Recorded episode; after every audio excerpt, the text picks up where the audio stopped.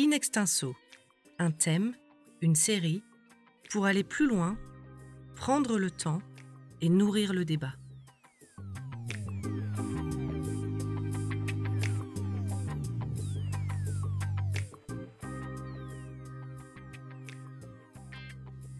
Exploit de communication, grosse bourde, discours savant, usage du mensonge ou du silence, vague médiatique, mobilisation de l'opinion, émotions et réseaux sociaux. Comment la politique joue-t-elle de nos affects Bienvenue sur En scène, le podcast qui décrypte quelques-uns des outils de la communication politique. Elles sont peu nombreuses, mais très présentes dans le champ médiatique. De Marine Le Pen, chef de file du Rassemblement national, à Thaïs Despuchon, porte-parole de Génération Identitaire, les femmes d'extrême droite montent au front.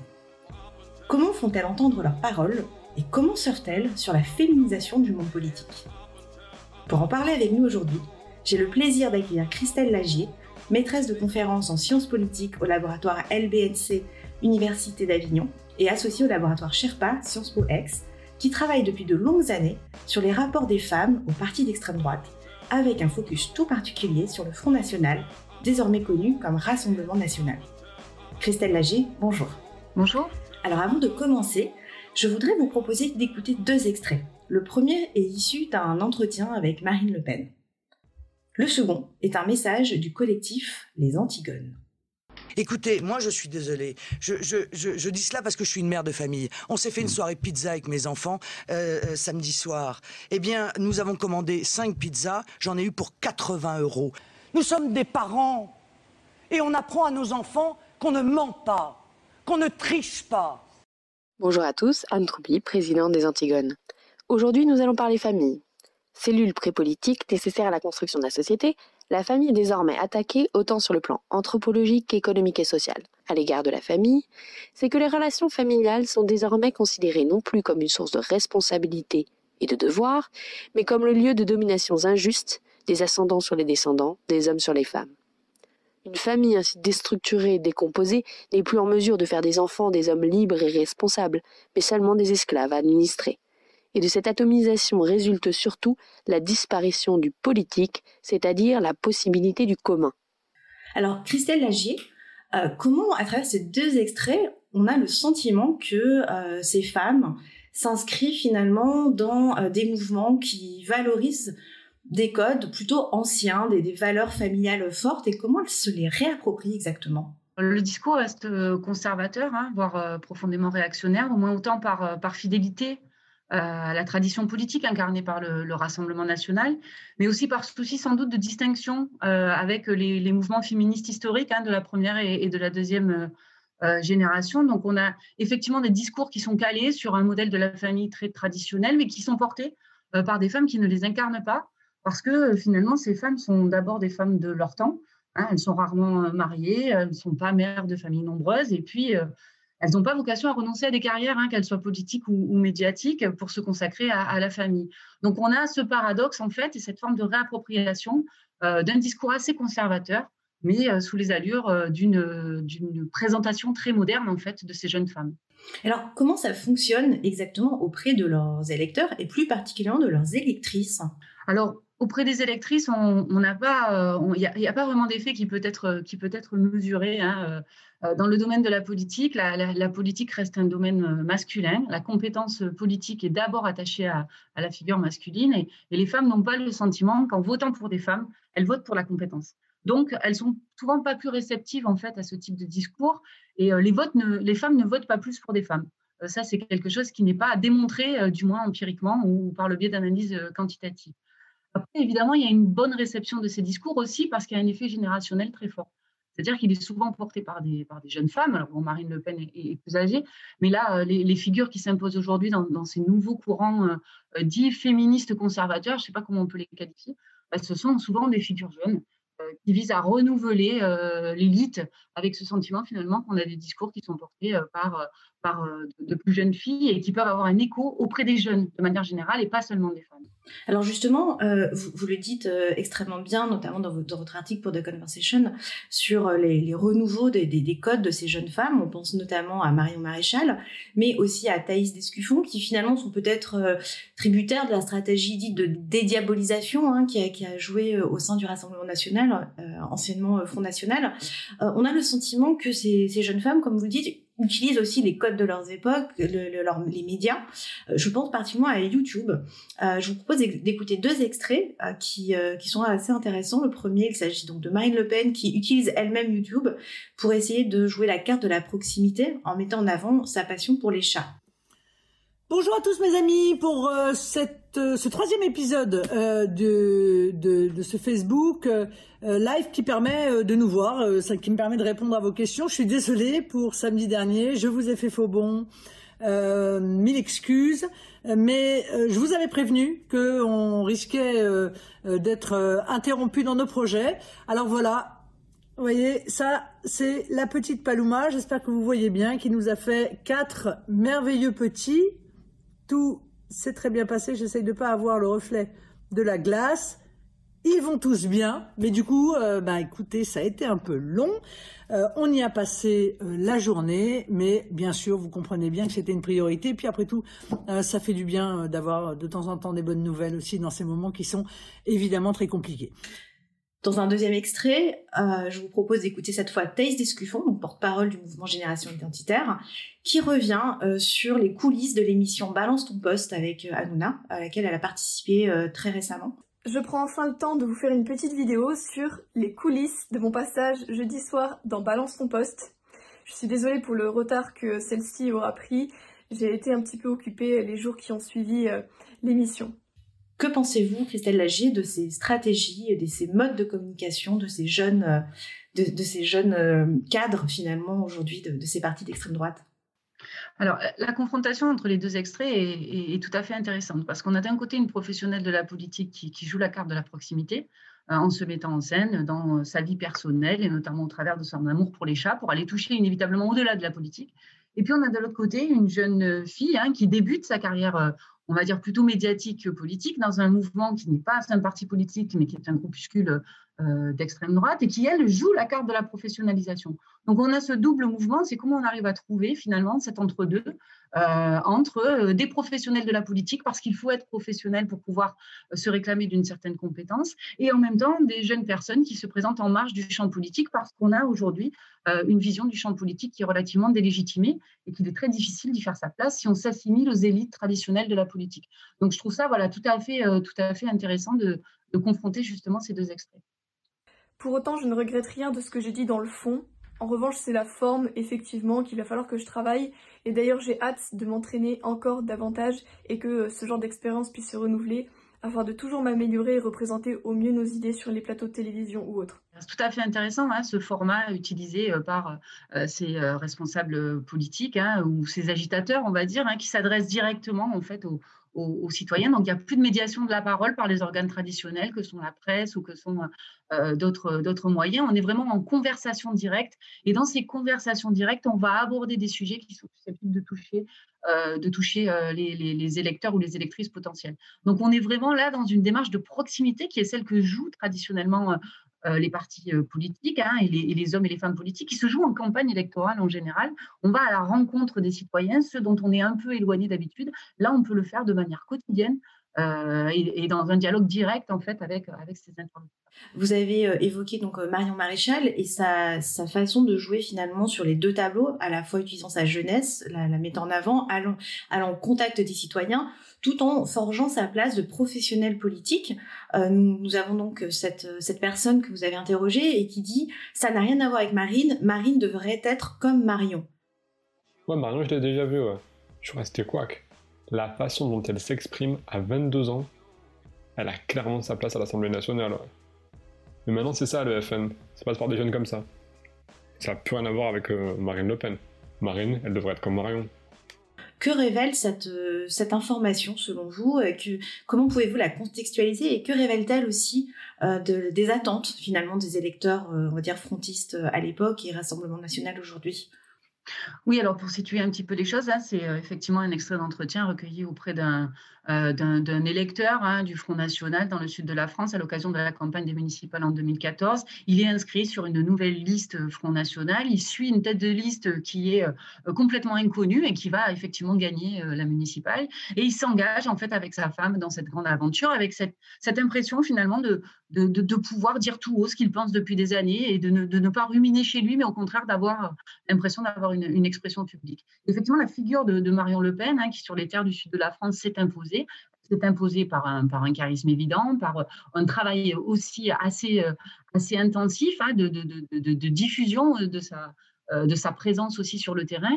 Et elle apparaît comme une jeune, une jeune fille, hein, cette nouvelle génération euh, qui est beaucoup plus posée aussi que, que, Marine Le Pen. Ce qu'il y dans l'extrait là, hein, c'est vraiment cette idée qu'on a affaire à quelqu'un de sérieux, euh, qui, euh, qui quelque part est beaucoup plus professionnel, beaucoup moins susceptible de s'emporter et qui donne une image de sérieux en fait et de renouvellement du, parti qui est attendu aussi par une, partie de l'électorat.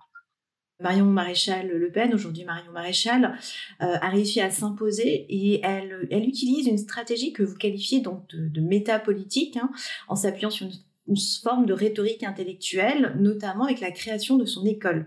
Je vous propose d'écouter deux extraits. Euh, le premier fait suite justement à la création de l'école de Marion Maréchal, et le second, il s'agit de Marion Maréchal à la Convention de la droite. Mais en effet, il y a trois ans de cela, j'ai lancé une école de sciences politiques et de management. Tout à fait. Et aujourd'hui, l'idée, c'est d'aller euh, au-delà de la formation et de pouvoir euh, aller sur le terrain du débat public et porter un certain nombre de solutions et de propositions qui aujourd'hui me semblent absente du débat public euh, dans un espace intellectuel que je trouve sous-investi, si je puis dire, en particulier dans le milieu universitaire qui est le nôtre et le milieu de la recherche, euh, qui pourrait euh, se résumer autour de la question bah, du souverainisme, de l'identité, de la sécurité bien sûr, de la question de la puissance. Et donc je trouve qu'il y a là-dessus un, sujet absolument fondamental à porter. Pour ce qui est de votre question, je dis juste le cap centre. vous avez centre dit d'analyse et de prospective. En effet, voilà. Donc une évidemment le nom est pas anodin puisqu'il s'agit, je l'espère, de pouvoir dégager une forme de de, ligne directrice pour la France de 2030, d'une certaine manière. Avons-nous véritablement d'autres solutions que de reconstruire et de réunir par une vision de l'homme et de la société? Certains disaient que finalement la métapolitique n'avait aucun intérêt. Mais d'où partons-nous? Cela fait 30 ans objectivement que la droite ne réfléchit plus, ne raisonne plus et n'a plus grand-chose à proposer. Et donc je suis convaincu que ce travail des idées, il est évidemment un préalable indispensable à la victoire politique. Christelle Lagier, comment euh, qualifierez-vous euh, cette stratégie utilisée par Marion Maréchal? Alors, je pense qu'il faut vraiment distinguer la figure de Marion Maréchal ou Marion Maréchal Le Pen, je ne sais plus. Mais euh, effectivement, il faut la distinguer euh, de, ces agitateurs euh, ou de ces agitatrices qu'on retrouve dans des, dans mouvements qui sont parallèles en fait au champ politique, parce que c'est une professionnelle, parce que effectivement, elle s'inscrit dans un héritage à la fois familial et idéologique, hein, qu'elle a une, une vraie ambition politique, elle ne le cache pas, hein, et elle est dans une, stratégie de long terme. Donc, euh, à l'évidence, son retrait de la vie politique euh, est stratégique, hein, c'est-à-dire que élue à 21 ans ou 22 ans comme députée, c'est très compliqué pour elle de s'engager dans une carrière politique sans rapidement s'user hein, euh, et finalement donner le sentiment elle aussi qu'elle s'est installée dans cette carrière. Son retrait lui permet effectivement de développer une stratégie de long terme. Alors, le concept de métapolitique, c'est un concept qui a, servi à désigner hein, dans les années 70 euh, le, courant de pensée de la nouvelle droite. Hein. c'est vraiment cette idée euh, finalement qu'on va euh, mener le combat culturel hein, dans, dans, un héritage grand chien, on va dire, avec cette idée que finalement c'est sur la bataille des idées qu'il faut gagner les choses pour pouvoir arriver en politique. Elle est dans ce jeu-là avec la création de son école, avec la création de son centre de recherche, avec cette idée qu'elle va alimenter le débat intellectuel et le débat public et qu'elle va progressivement décentrer en fait ce débat pour le ramener vers les valeurs de la droite hein, et de la droite euh, dure, de la droite extrême. Donc on est dans une vraie stratégie de long terme qui, à mon avis, a assez peu à voir finalement avec euh, euh les stratégies qui sont mises en place par des agitateurs du web, on va dire, qui sont dans des dans des dans des un court-termisme, hein, c'est-à-dire qu'ils réagissent à une actualité de manière très immédiate, mais ils s'inscrivent pas nécessairement dans la durée. Alors, qui sont ces alliés justement sur le, plan intellectuel, euh, les, alliés de Marion Maréchal Le Pen ou, d'autres acteurs politiques, notamment on, pense par exemple à des journaux qui sont plutôt proches d'elle, on pense à l'Incorrect, à Valeurs Actuelles, mais on pense aussi à, d'autres intellectuels hein, comme, comme Eric Zemmour par exemple. Alors, il y a un relais euh, évident hein, pour, ces idées-là, pour cette droitisation du débat, du débat public et du débat politique euh, dans, le champ médiatique, c'est évident, mais dans le champ politique aussi. Hein, C'est-à-dire que la, la, forte porosité qu'on observe depuis euh, maintenant une quinzaine, une vingtaine d'années entre la droite et l'extrême droite, la droitisation hein, de, la, de la droite républicaine a évidemment joué. C'est-à-dire que les, les, thématiques portées par, par l'extrême droite depuis le début des années 80 sont des thématiques qui inondent aujourd'hui le champ politique, qui reviennent de manière systématique à l'occasion des, euh, des, campagnes électorales. On le voit, le débat là sur, le séparatisme hein, qui s'est invité euh, dans le débat public. Hein, là, que, évidemment, toute la polémique autour de, l'islamo-gauchisme dans les, universités. On est vraiment sur la mise euh, à l'agenda public, à la discussion publique de débats qui sont évidemment le précaré de l'extrême droite et qui inondent le débat public. Alors oui, elle a ces relais médiatiques dont vous parlez. Elle a effectivement ces relais intellectuels. Alors, est-ce qu'on peut parler d'intellectuels ou est-ce qu'on peut parler encore une fois d'agitateurs Je ne sais pas. Euh, voilà, et certains se revendiquent même d'être des lanceurs d'alerte. Donc, on utilise hein, des, thèmes qui, termes qui sont plutôt utilisés à gauche de l'échiquier politique pour euh, se revendiquer d'une stratégie de perturbation euh, du, du, champ politique. Donc, les relais sont là, ils sont là dans les médias traditionnels. Ils le sont clairement. Moi, je pense que dès qu'une campagne électorale s'ouvre sur les thématiques de la sécurité, sur les thématiques de l'immigration, on est évidemment dans le précaré de l'extrême droite et c'est là-dessus qu'il a il est évidemment plus fort que les autres formations politiques. Est-ce que ce n'est pas un petit peu contradictoire finalement dans le, dans le discours, euh, on va dire presque traditionnel de l'extrême droite, en tout cas qui était celui de Marine Le Pen, de, se, de s'afficher comme étant anti-système, anti-élite, finalement en créant une école qui se veut euh, l'équivalent d'un, d'un Sciences Po euh, conservateur finalement, de, s'associer avec des, des, des personnes qui pour être des, vus comme des intellectuels qui écrivent, qui écrivent des livres, des journaux. Est-ce que quelque part, on n'est pas en pleine contradiction? Oui, mais il y, a, une revendication hein, très clairement d'aller sur le terrain des élites. Hein. Alors, on, joue euh, effectivement sur, sur la différence générationnelle, hein, sur le fait aussi qu'on a un système qui est à bout de souffle et qu'il faut renouveler. Euh, donc, il y a une critique des élites en place, mais qui sont aussi largement critiquées euh, euh, sur leur incompétence, avec cette idée qu'elles ne sont pas à la hauteur de la situation. On est dans une situation critique où il faut prendre de nouvelles décisions. Donc, l'enjeu, c'est vraiment ce renouvellement des élites qui, est une problématique hein, qu'on a déjà vu dans l'histoire. Hein. On voit la création de l'école libre des sciences politiques à la fin du 19e siècle. C'est déjà l'idée d'un renouvellement des élites pour appréhender euh, la situation difficile de la fin de siècle hein, et, la situation chaotique aussi de la Troisième République. Donc on est dans la même logique. Hein. On est là, comment on va renouveler un système? Il faut des personnes compétentes, renouvelées, avec des idées nouvelles. Et on vous présente en fait comme idées nouvelles hein, des idées qui sont évidemment profondément réactionnaires. Alors, Christelle Lagier, vous, le dites très justement, des, nouvelles élites avec des, des, idées qui sont, qui sont neuves aussi pour renouveler un petit peu les discours et les programmes, mais aussi des mots euh, assez, assez récents ou assez neufs qui ne sont pas sans lien avec euh, l'alt-right telle qu'elle peut être connue dans d'autres mouvements européens identitaires ou euh, aux États-Unis. Sont des mots d'un nouveau racisme d'une certaine façon. Je vous propose d'écouter les Némésis euh, un collectif de jeunes femmes qui se revendiquent comme féministes, mais euh, avec une, vision assez particulière du féminisme. Et donc nous avons décidé voilà, donc de, mettre en avant ce côté des violences faites aux femmes, que ce soit au sein de son foyer, mais que ce soit aussi euh, sur l'espace public, notamment à cause de l'immigration, puisque je pense que chaque femme qui aujourd'hui est dans l'assistance le sait, généralement, euh, elle n'a pas peur de Jean Baptou qui se balade avec ses copains, généralement, c'est plutôt Jean Rachid qui lui fait peur, en tout cas, et qu'elle essaye d'éviter dans ces cas-là, quand elle a le malheur euh, de le croiser lui et ses petits amis. Ça, malheureusement, il n'existe pas de statistiques ethniques euh, faites, pour l'instant en France en tout cas. On a ceux de des pays frontaliers de la France qui expliquent bien que oui, en général, euh, dans la majorité des cas d'harcèlement de rue ou de viol par une personne inconnue, c'est, euh, j'ai pas les chiffres en tête, mais dans la grande majorité des cas, voilà, c'est par des personnes issues de l'immigration. Et quand je dis l'immigration, c'est évidemment pas l'immigration européenne, c'est l'immigration qui vient du Maghreb ou d'Afrique subsaharienne. Christelle Lagier, euh, comment, réagissez-vous à, ce type de discours euh, de, ces jeunes femmes euh, qui clairement sont très, militantes et, également remontées finalement contre, les, attaques dont elles font l'objet? Alors, sur la nouveauté, il n'y a de nouveau en fait que, le fait que ce soit des jeunes filles, hein, c'est-à-dire qu'on on est effectivement sur une image moderne.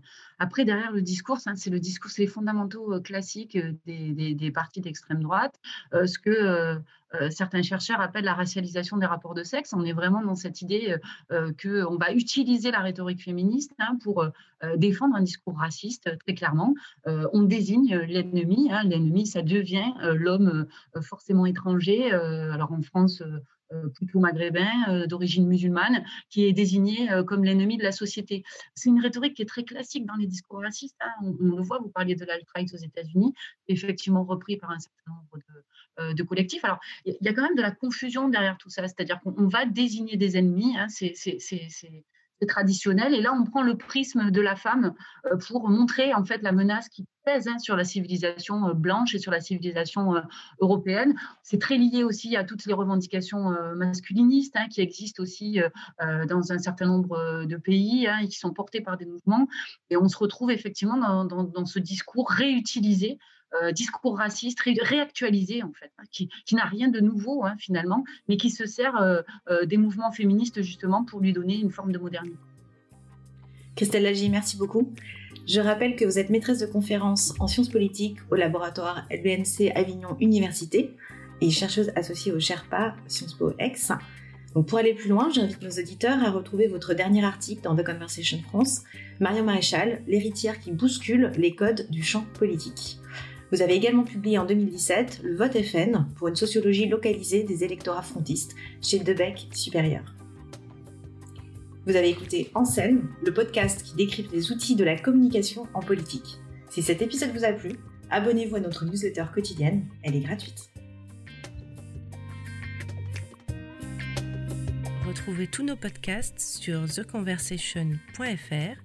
N'hésitez pas à les commenter et à les partager. Merci de votre écoute.